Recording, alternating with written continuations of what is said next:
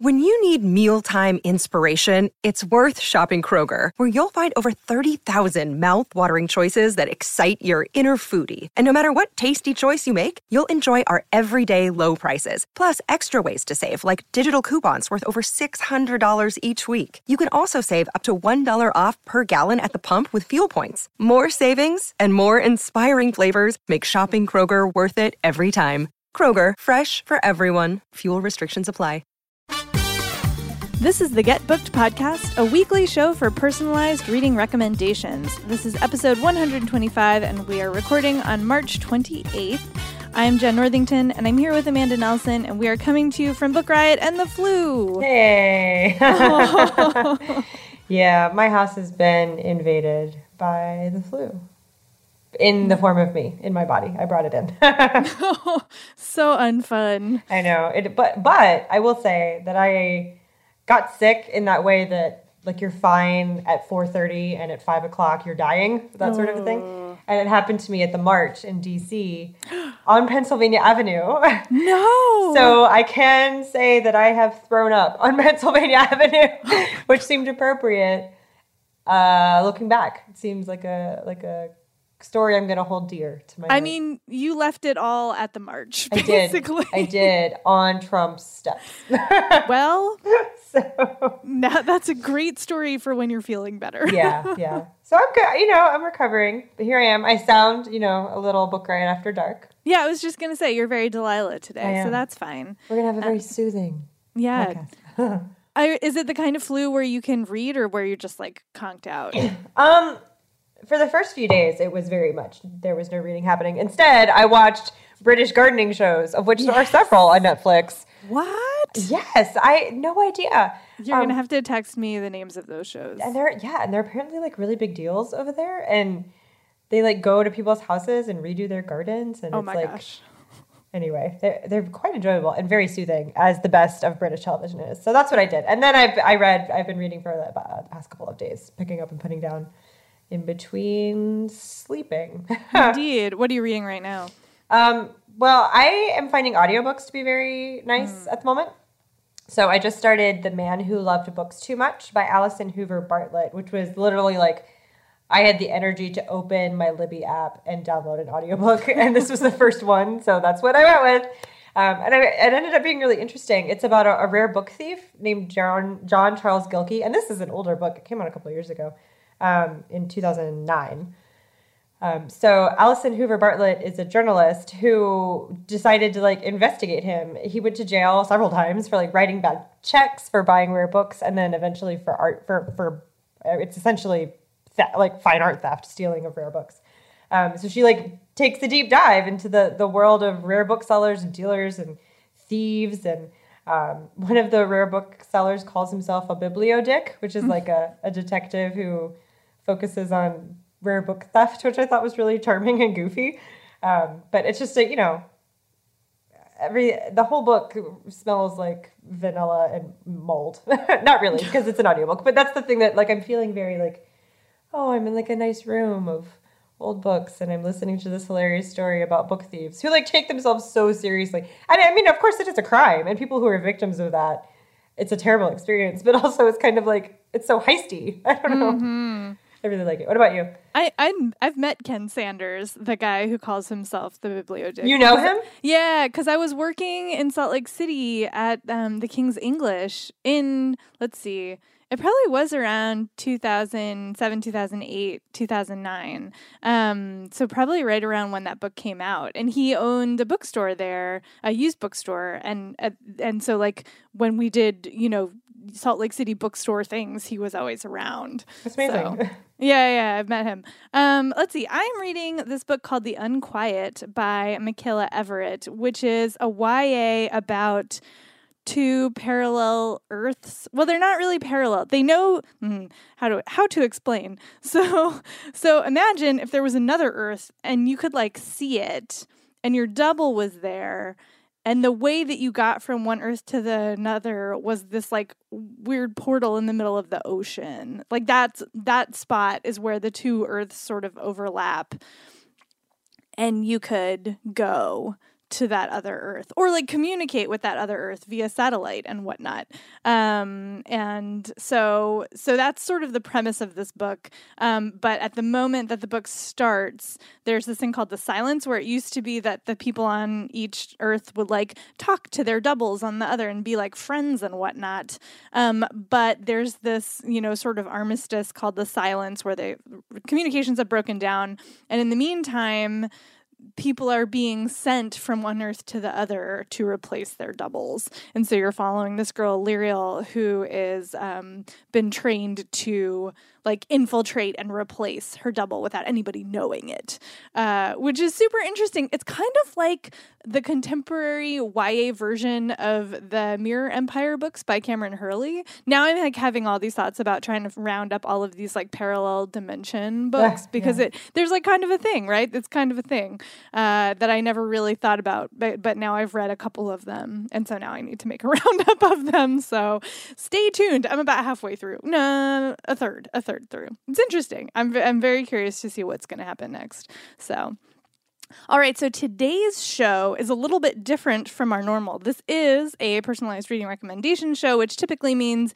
you send us questions about what you should read next, what your book group should read next, what you should give to a friend or relative, and we will find good books for you. Uh, today, we are doing a Neil Gaiman read alikes show because we have had, yay, because we have had so many people ask for Neil Gaiman read alikes over the course of doing this show. We figured why not just do a whole show about that? Um, but if you have other non Neil Gaiman read alike questions, you can send them to us either via email, it's getbooked at bookriot.com, or you can drop them in the form that's at the bottom of the show notes on the site for every show. If you have a time sensitive question and you would like your response by a certain date, please note that in the very first line of the form or the subject of the email. We do our best to get to them in time, but it's not always possible. Uh, I will sometimes email you back if you send a question with a really close deadline or we're not going to get to it uh, on the air, or if you've asked a question that we've addressed a couple times before, I might email you a response. So keep an eye out for those. Um, so, what we're going to do is talk about American Gods and then we will do our first sponsor and yeah i i thought it was going to be I wanted to start off with American Gods because the pick I had for this one came immediately into my brain. Mm-hmm. I fought mm-hmm. Amanda for it, in fact.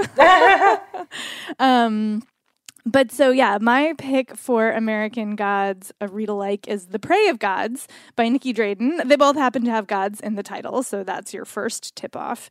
Um, but Nicky Drayden's book takes place in South Africa, and it's a future where things are actually pretty good for humanity. Like people have personal robots, and um, the government is harnessing renewable energy, and you know there's not really war, and things are like mm, things are going well. Um, however, not everybody is happy about this. There's this ancient demigoddess who thrives on sort of fear and terror, and she is not doing great because everyone is too happy. Um, there's also some artificial intelligence, burgeoning sentience going on. There's a new drug that has really weird side effects. And there's a young girl who is maybe also a demigoddess trying to figure out her way in life. Um, there's a really lovely queer teen love story there is a really amazing pop diva who got, has her own timeline. There's all of these different threads, much like American Gods, in that you have a lot of players on the stage, even though American Gods focuses mostly on shadow. But in um, Prey of Gods, you jump around to all of the different players and you get all of these different views of what it would be like if forgotten gods and goddesses and new ones were interacting with humanity. So it has all of those great sort of what if feels that American Gods does so well. Um, and this is a debut which continues to shock me. It's so good. Uh, so that is The Prey of Gods by Nicky Drayden. Okay, so I went with uh, The Talented Ribkins by Ladee Hubbard which came out last year from Melville House. And I'm really amazed that it didn't get more buzz than it did. It's got like a Toni Morrison blurb on it. It's so wow. and it's so great. Like it's so much fun. Um, so this is a magical road trip novel, very similar to American Gods. Uh, it's about a 70 a 72 year old man named Johnny Ribkins. He's a black man living in Florida.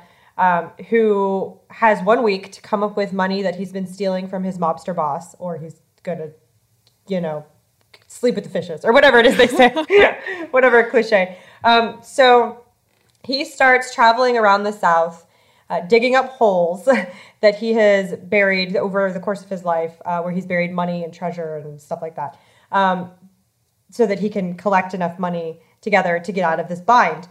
The twist here is that Johnny has a superpower. He can make maps he, of anything. He doesn't have to have been there uh, or seen a place to make a map. It doesn't even have to be a place for him to make a map. And everyone in his family is like that. Like his brother could climb walls, um, his father could see colors that other people couldn't see. And in the course of him driving around trying to collect the money from um, holes that he's dug throughout his life, he goes to his brother's house. His brother is dead, uh, has been dead for a couple of years, and he discovers, and he discovers when he goes to his brother's house to get uh, money out of the backyard, that he has a niece that he didn't know that he had. Um, that his brother, uh, his brother's wife, you know, had a daughter. And so he uh, takes the girl with him. Like her, her mother is like, I've been raising this daughter by myself for 13 years, and here you come, want to dig up my backyard. You take her and you go introduce her to her people, basically, uh, so she can learn about herself because she also has a superpower, and it's that she can catch anything that's thrown at her. Um, so he agrees that he's going to take her with him, and so they go off like on this. He takes a 13 year old girl off on this journey, um, ostensibly to introduce her to his family, um, but in reality to like find money to get him out of this like mobster situation. And along the way, he starts telling her about his history and about her father and their family. And through that, you discover that uh, during the civil rights movement, Johnny and his brother and a bunch of their friends organized something they called the Justice Committee, where they were using their talents and their superpowers to assist the civil rights efforts. So, like Johnny would use his map making skills to help, um, like the freedom riders map their way through the South and find towns they could stay in safely and things like that. And then eventually they realized they needed money to really get at the power structures that were causing civil rights issues. And the only way for them to get it that they could figure out was by thieving. And that's how they got into crime. And then it all kind of devolved from there. Um, so it's like this really funny and bizarre kind of road trip journey through Florida um, with these mobsters who, like, don't know what to do with Johnny because he's an old man, right? Like, he's 72. They know he's got this skill, but they don't, they, they underestimate him in the way that people underestimate the elderly. Um, and he just like constantly gives them the slip. And these mobsters get like more and more upset with him, but they don't want to kill him because they know he's got his cat. It's just, it's like combination heist, American Gods, um, with these really interesting and like magical realism. It's got it's not uh, it's not like a comic book or anything like that. Um, and she's dealing with a lot of really big social issues. Uh, but it's just such like an adventure and a hilarious one. So that's The Talented Ribkins by Ladee Hubbard. I need to read that. It's so funny. Like I don't understand where it went. Like last year when it came out, I well, didn't hear anyone talk about it.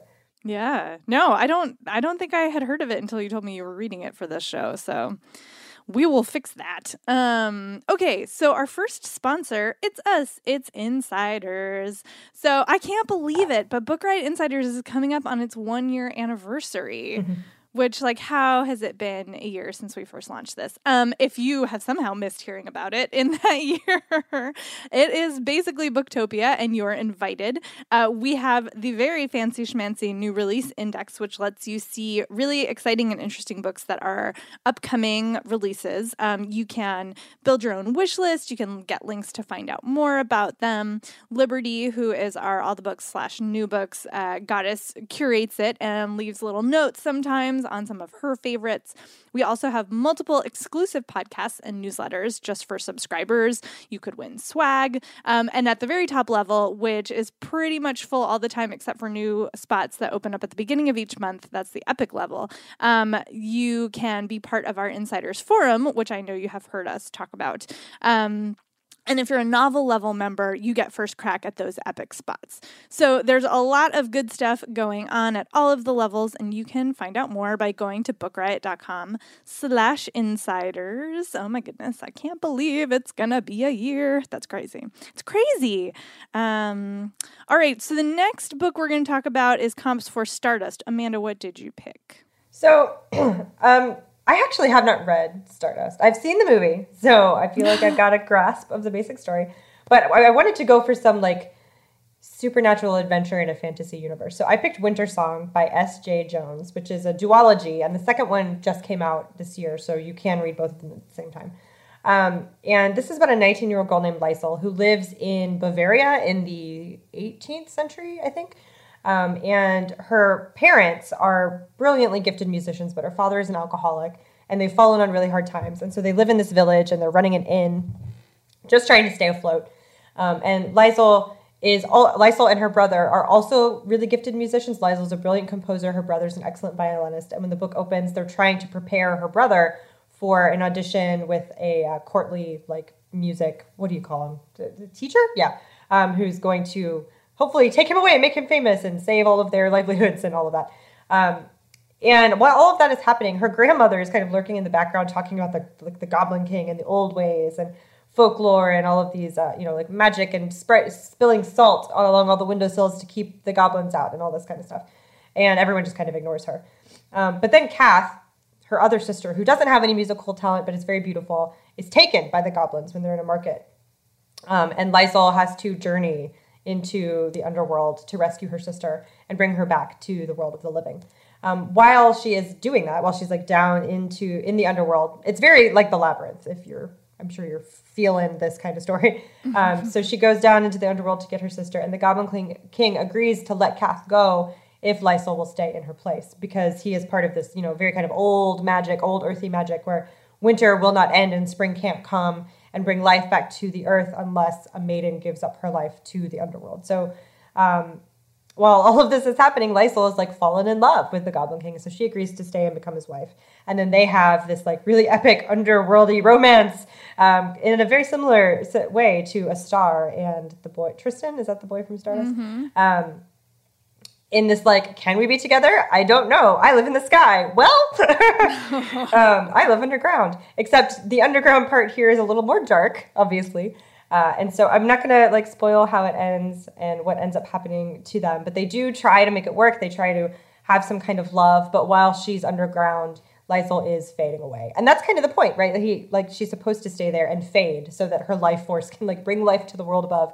Um, but the difference is that the Goblin King likes this one. like he does this every season. He's, he has a new maiden who he brings underground to do this too, but he really loves her and doesn't know what to do. And and like composition is a really big part. Their whole romance is built on uh, making music together, and so composition, which I know nothing about, is interwoven into this uh, bo- into both books into the duology. Uh, but she makes it so like accessible, and you get so invested in like pieces of music, even if you have no idea. Like I don't know what a treble clef is. I don't know what any of that stuff is. Um, but like it's fascinating and I really got into it. So that's Winter Song by S. Jae-Jones. I can't wait to read the sequel to that. I did really love that book. Um, I was thinking about Stardust is actually probably my favorite Neil Gaiman book because um, he tends to be a little hit or miss for me. And but Stardust gives me all of those warm, fuzzy fairy tale feelings. Like it's it's one of those books where you're like, surely this has a story that has been around forever and retold a million times. But like, no, it came out of his brain and it's just like so fun and mm-hmm. magical and has so many great like little tiny world building details and characters and you're just like oh it's so it's so fairy tale it's so magic. Um, and the other book that gives me those feels is howl's moving castle by diana wynne jones which probably a lot of you are already familiar with but i couldn't not pick it because they just they just feel exactly the same to me. Um, and that's a feeling that i love having so, Howl's Moving Castle is about Sophie, who is the eldest of three daughters. And in like the fairy tale logic, that means that she knows better than to go seeking adventure because she's going to fail, right? Like in the fairy tales, like it's always like one, two, three, like first daughter or first son goes and like doesn't do it right. Second daughter goes, second son goes, doesn't do it right. Third daughter is the one that gets to do the fun things. So, Sophie's like, well, I'm not even going to try. I'm just going to sit here and make hats for my stepmother in my stepmother's shop um, because that's you know what I'm gonna do. Like I'm I'm I have condemned myself to a life of boringness. Um, so this is sort of what Sophie's life is like. And then one day a customer comes into the hat shop and she gets in a little spat with her, and it turns out to be a wicked witch who puts a spell on her that turns her into a little old lady. And Sophie's like, Well shoot, like I've already gotten to the end of I guess what my life is gonna be, so now I might as well go on an adventure. Like, what do I have to lose? And so there's also, in the meantime, a wizard has moved into town in his little moving castle, and um, and he has a reputation for breaking the hearts of young women. And she's super concerned for one of her sisters. She doesn't want her sisters to fall prey to the wizard, who she is sure is evil. So she's like, I'm just gonna go over there and see what's about that and maybe like get him out of town and and and deal with this because again what do i have to lose? Um, and there's a fire demon and there's the witch of the waste. And then sophie just finds herself sort of living in the castle with the wizard under false pretenses of being a little old woman. And there's a, like a animated skull. And it just has all of these fun like little perfect details that make it so magical and so entertaining. And there's also layers to this story. There's even like a little bit of a call out to our world. And I just think it's so clever and so enjoyable. And this is the book when I get sick and I'm just like, oh, I cannot live. I just feel awful. This is the book I reread almost every time because it just makes me feel better. Um, so that's Howl's Moving Castle by Diana Wynne Jones. All right. Ocean at the end of the lane. what a weird book that one. It, it is. I was trying to thinking of, you know, when you're trying to come up with like read alikes for a thing, you, you really have to get at like the meat of what the mm-hmm. book is. And at the end of the day, I was like, really, this is just a book about a little boy who meets a more interesting little girl. right? Like, that's what it is. Is that terrible? You're kind of not wrong. No, you're not wrong. so the ocean at the end of the lane is about a little boy who whose neighbors he befriends a neighbor girl um, who turns out to be like supernatural in, in that you know game anyway where everything is like a universe contained within itself. Anyway so i picked a book that's actually just about an interesting little girl. I went with akata witch by nnedi okorafor. Um, there is no little boy telling you that she's interesting. She just is interesting. So um, this little girl sunny is 12 and she's from New York. Well, she was born in Nigeria and then lived in New York until she was 12 or, or, like nine, I think, and then moved back to Nigeria. So she's got some like, I don't know where I'm really from and like, I don't, culture, what is it? I don't know, um, stuff going on. And she's also albino. And so she's very sensitive to the sun. All she wants to be able to do is play football um, and like get through a day of school without somebody commenting about her eye color and all of that. But of course, but you know, kids are mean, and so she can't, and she can't play football during the day. So her brothers do like play with her at night sometimes, but you know, her life isn't exactly what she wants it to be. And um, so she's living in Nigeria now, and she's dealing with all of that. And then she befriends a boy from her school, Orlu, and his friend Chichi, who's a girl who like lives in her neighborhood. And in doing that, she gets like really plunged into this world of what are called the leopard people, which are people with magical supernatural abilities who live all over the world. And they have it's it's almost like a alternate universes. Like they have their own markets and their own big cities and their own laws. Um, and in this world the thing that is like your biggest not defect but the thing that stands out most about you is the thing that is your most like potent magical power. So her um, her albin albinism? Al- yeah albinism. Yes um, becomes like this her her power is that she can move between worlds. Like she can move between um, the other side i guess basically and our world really easily. And she's what they call a free agent because in this universe uh, magic is like a spiritual inheritance. So when you become a magical person it's usually because your parents are but her parents are not. And so she doesn't have anybody to like guide her on this path of what it's like to be a magical person. Um, so you follow her on these like really fun adventures with her friends um, as they go through like training and learn how to use their powers. Um, and then they get the adults commission them to form a coven, like an official coven, and to track down a man named the Black Cat who's been kidnapping and maiming children in Nigeria, in their city. Um, and they're very much like, I'm sorry, we're 12 and you want us to do what now? Um, but she has a connection to the Black Cat through her grandmother that she finds out about. And so it's really important that it, that it is her and like this set of children who go off and try to defeat this villain. And so um, the ocean at the end of the lane is also about children going off to defeat like an ancient evil. Uh, so I thought that this was like a good comp. It's not quite as dark. Like the ocean at the end of the lane is, very, is, is very dark for a book that it's about like an eight year old. Um, and this one is a bit more fun. Like it's a bit uh, more, I don't know, colorful and like less ravens are going to come peck your eyes out, kind of a thing, um, which is, I'm pretty sure, a scene that I did not make up from Ocean at the End of the Lane. Um, so it's not quite as dark, but it's got a lot of the same themes uh, and the same kind of man, like kids are so able, like they have such abilities to see things adults don't see and to do things adults forget that they can do. Um, so that's Akata Witch by Nnedi Okorafor. And the second book, Akata Warrior, is out now. Do you know what I found out in the course of researching from this show is that some people believe that Ocean at the End of the Lane is really sort of a fictionalized version of Neil Gaiman's childhood in Scientology. What? And I did not know that his parents were Scientologists. So that, that like, if you Google it, there's a bunch of people talking about it um, in reviews from when the book came out, which I had zero clue that that I was. thought that was a story he wrote for Amanda Palmer. Well, I guess those things aren't mutually exclusive. I mean, I was gonna say, yeah, like I, I perhaps, perhaps both. Um, but yeah, not a thing that I knew before I started researching for this Oh. show. So that was interesting. Um, yeah, this book is an odd one. Um, and and I had a really hard time pinning down. It was actually funny. I was talking to other people about what the feel of the book was and literally everybody i talked to had a slightly different they're like no it's about this and i was like well i thought it was about this and they're like no it's and then the third person's like no you're all wrong it's about this and i was like well okay. So basically this is like a shifty shifty book and i'm just going to go with what i thought of it. Like my strongest memory of it is that you have you do have this childhood adventure but then you also have this adult perspective kind of coming in um and which is what makes it sort of an odd book because like what audience is that book for? Like would you give it to an eight year old like i just don't know.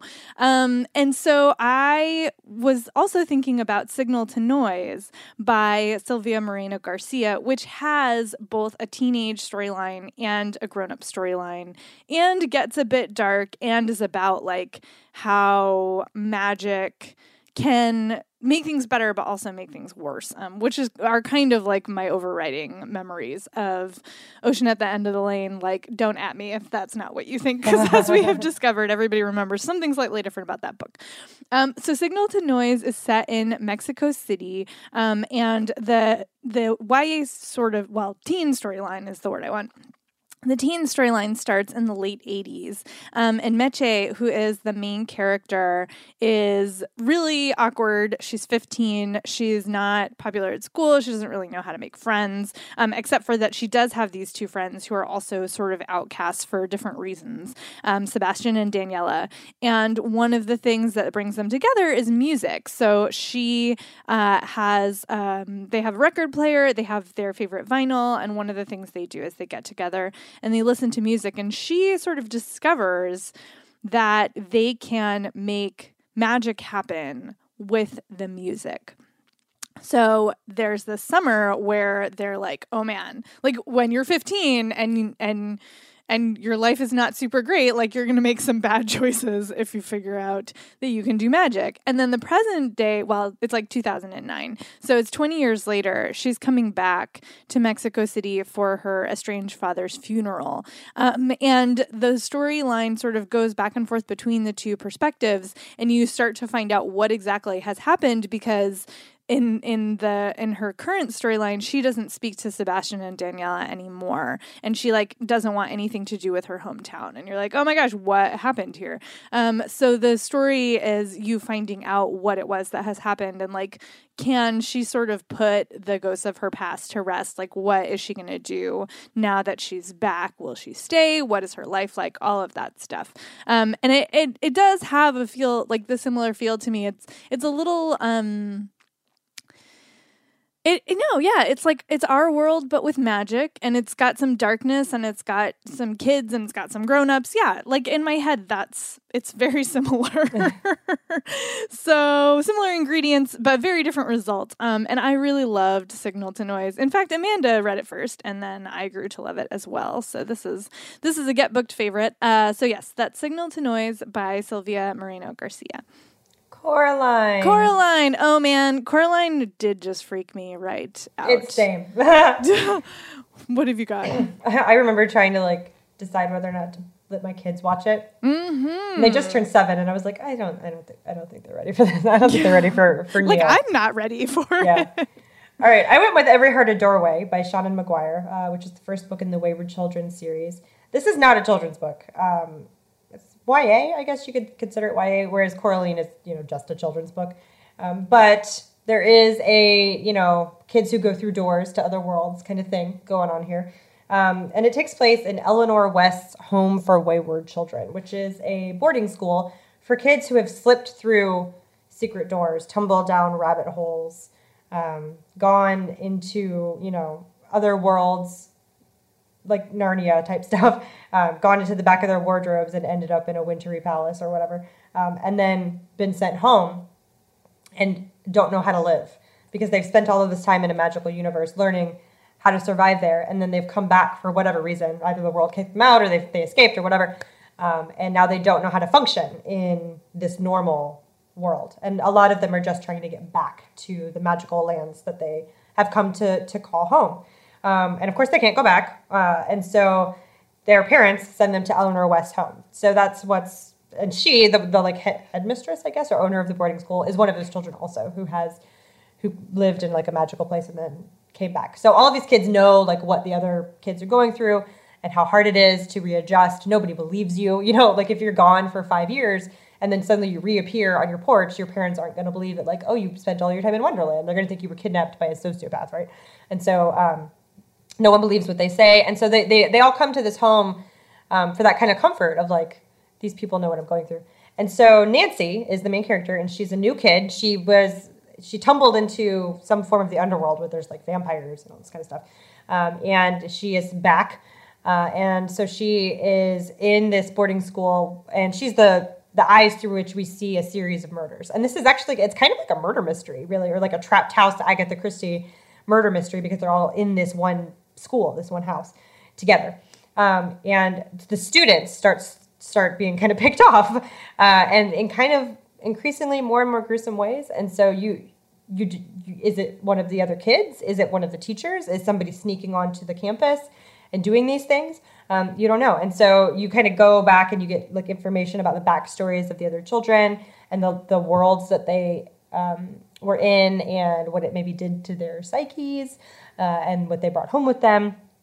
Some of them very much don't want to go back because the places where they went were terrible. And so you learn about them as well. So it's not all like Narnia and Turkish delight and fun. Some of it is like zombies.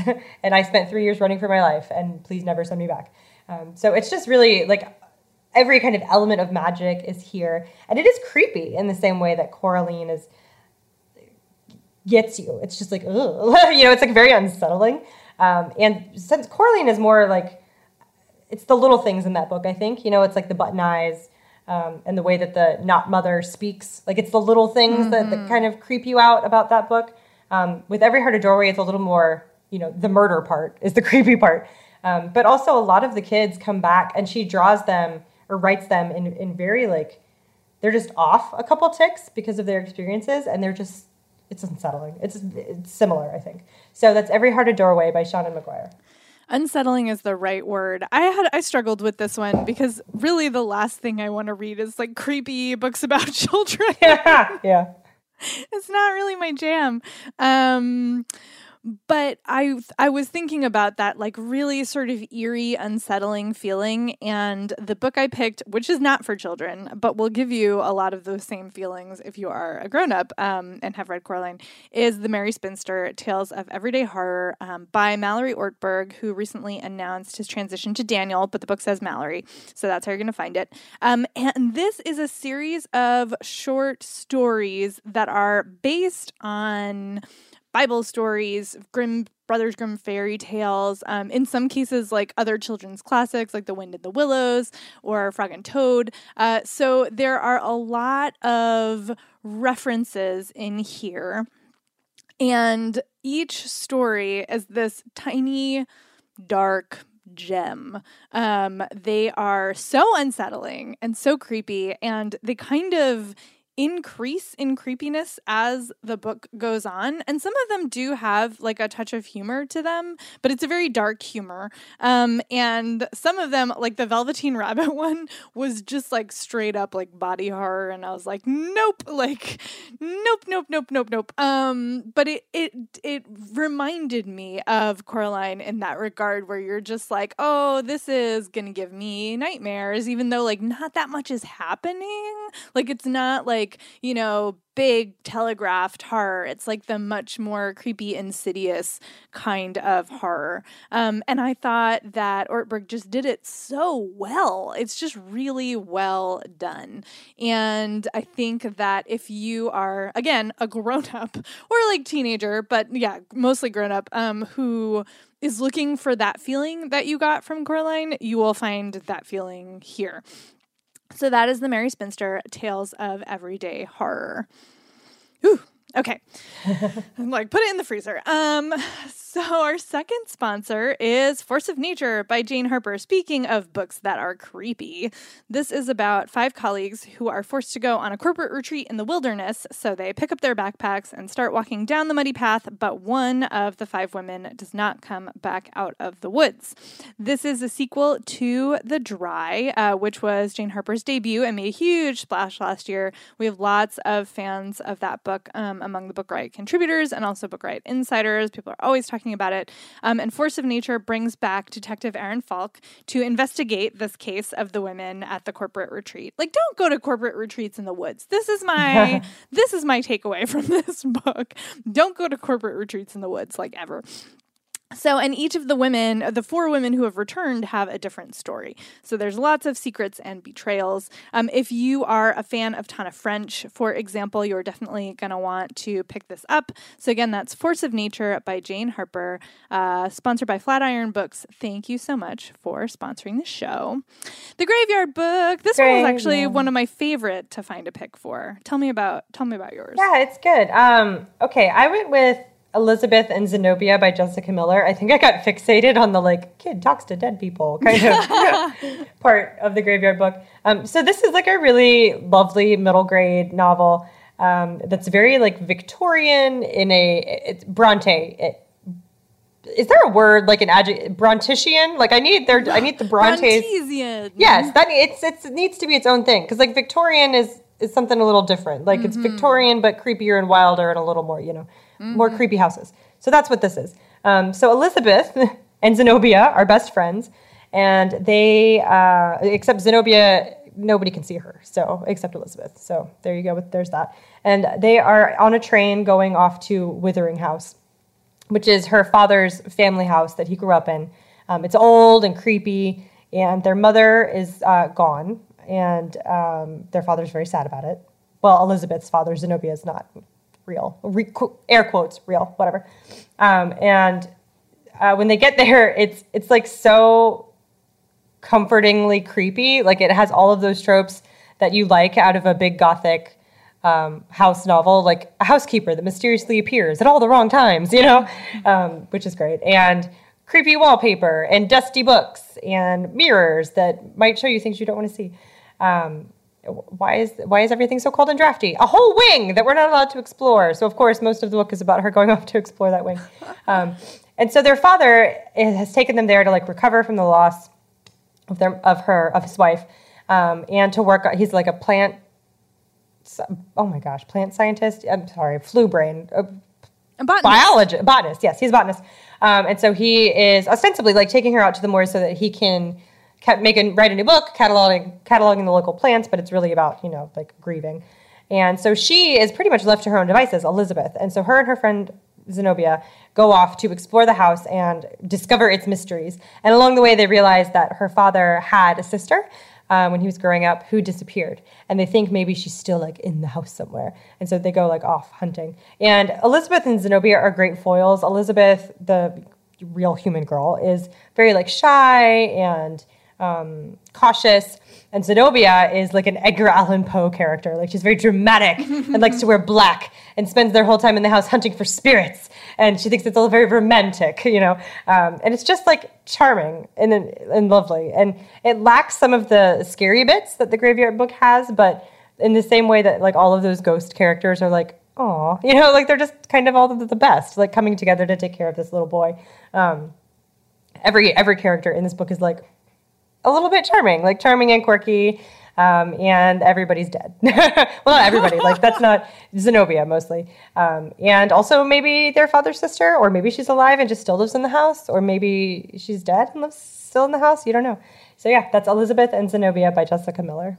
Oh man, now I need to read that. Amanda. It's cute. It's cute. Um, I also I was thinking of things that were spoopy, uh, you know, like spooky but also fun and Cute. This what's that? Cute.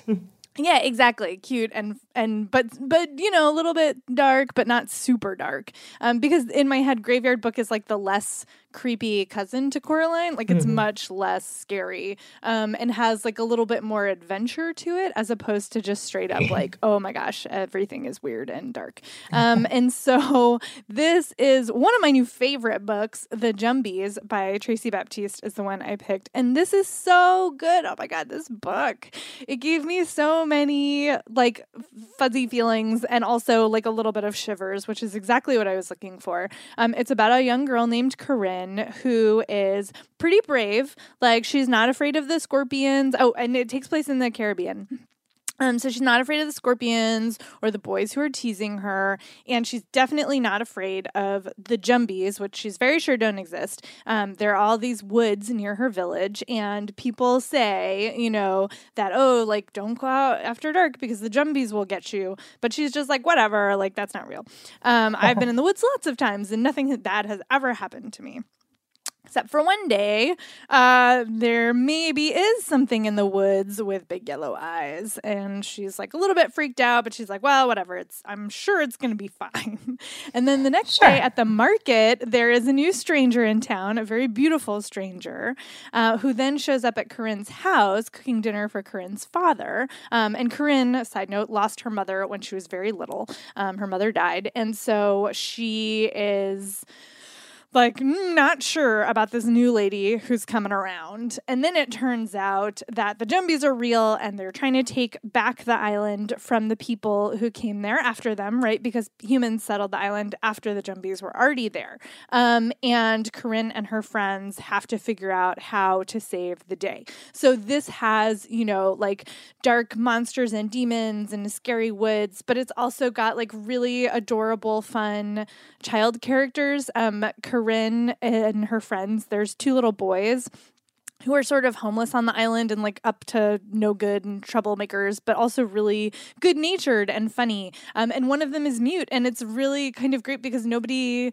Like he just doesn't speak and nobody makes a big deal out of it. It's not a big deal. Um, and one of the other little girls um, is from. It's like she reads as Indian, uh, and and her family, you know, they wear saris, and um, she's got like long braids, and um, and she's just like it's just like all normal. Like there's no there's just such nice diversity on the page. It's so lovely to just like have these kids like interacting with each other just like kids do. You know, they don't know that they're supposed to be different or whatever. It's just they're just people having an adventure together.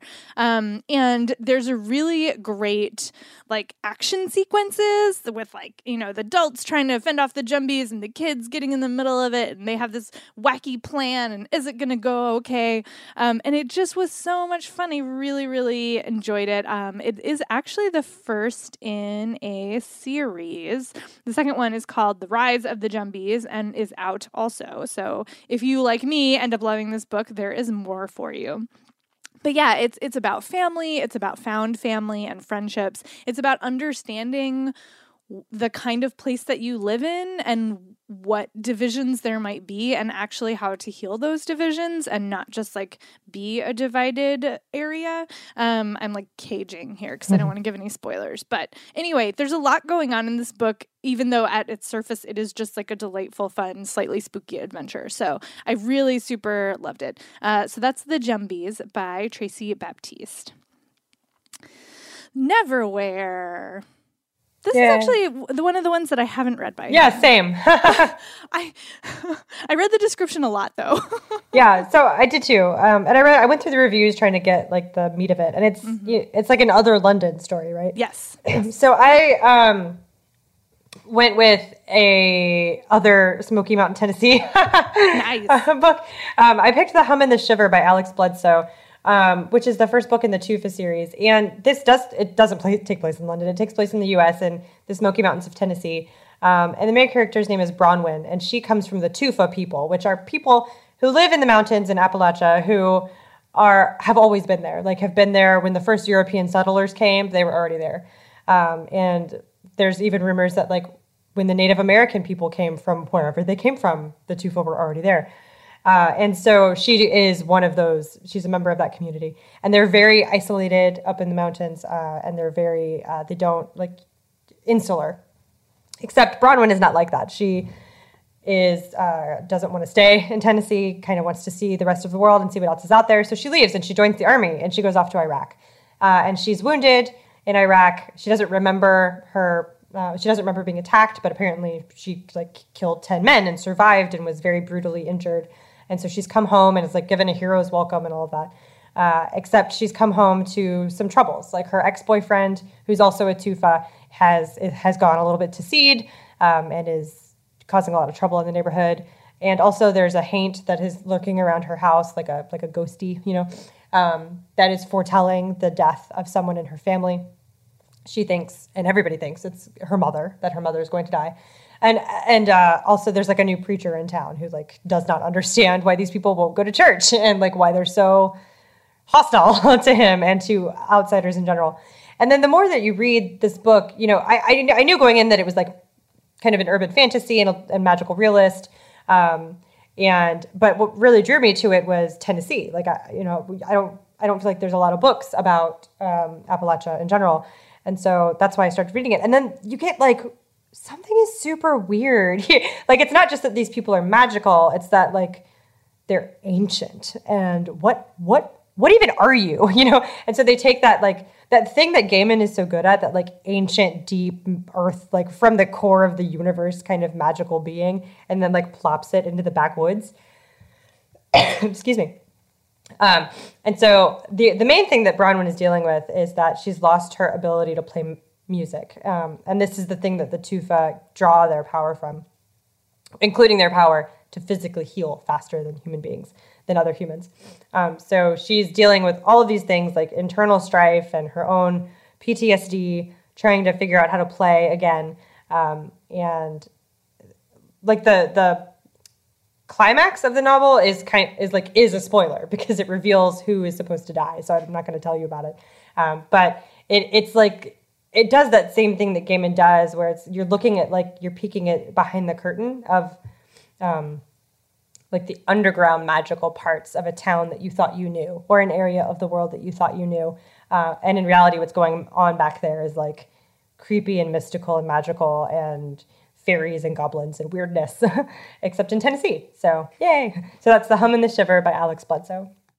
Yeah, I also leaned into the urban fantasy. Um, like there's a world just underneath the one that we see, and you suddenly find yourself trapped in the middle of it, and you don't know what's going on, and now you have to deal with it. Um, and so I picked Alif the Unseen by G. Willow Wilson, which I think does that same thing really, really well. Um, it takes place in sort of an unnamed Middle Eastern, very sort of locked down state, and the main character Aleph, uh, that's his hacker name. He is a young Arab Indian hacker, um, and he is sort of like a gray hat. Um, he helps, you know, clients like who are outlaws and um, watched groups uh, to avoid surveillance. But he is like not himself particularly active. He just is like, you know, this is what he does. Um, and he has fallen in love with a young woman who is jilting him for a marriage with a prince uh, who was chosen by her parents. So he's super bummed about that. And then his computer gets breached by the state's electronic security forces. So now his clients and his own neck are on the line.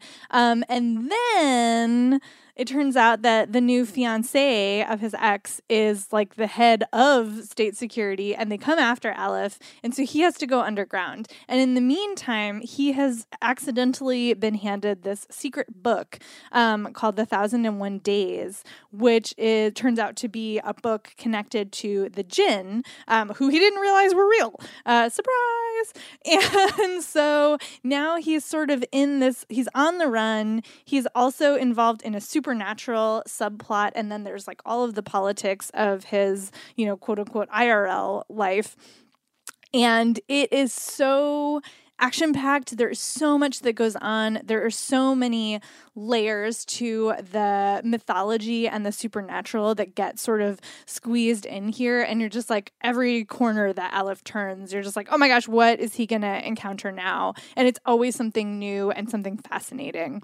Um, I just found this totally like, I just, I just got so sucked into it. And there aren't that many books that take like, computer hacking and also, you know, like genies and mythological creatures and put them together. And this book does that in a really fun and interesting way. And obviously, it's also very uh, thoughtful about politics and and the state of things in the Middle East. Um, so there's a lot going on here, and I feel like it all is just really interesting and and and it gives that same sort of you know you think you know what the world is like and then you unpeel this layer and suddenly there's so much more to find. So that is alif the unseen by g. Willow wilson.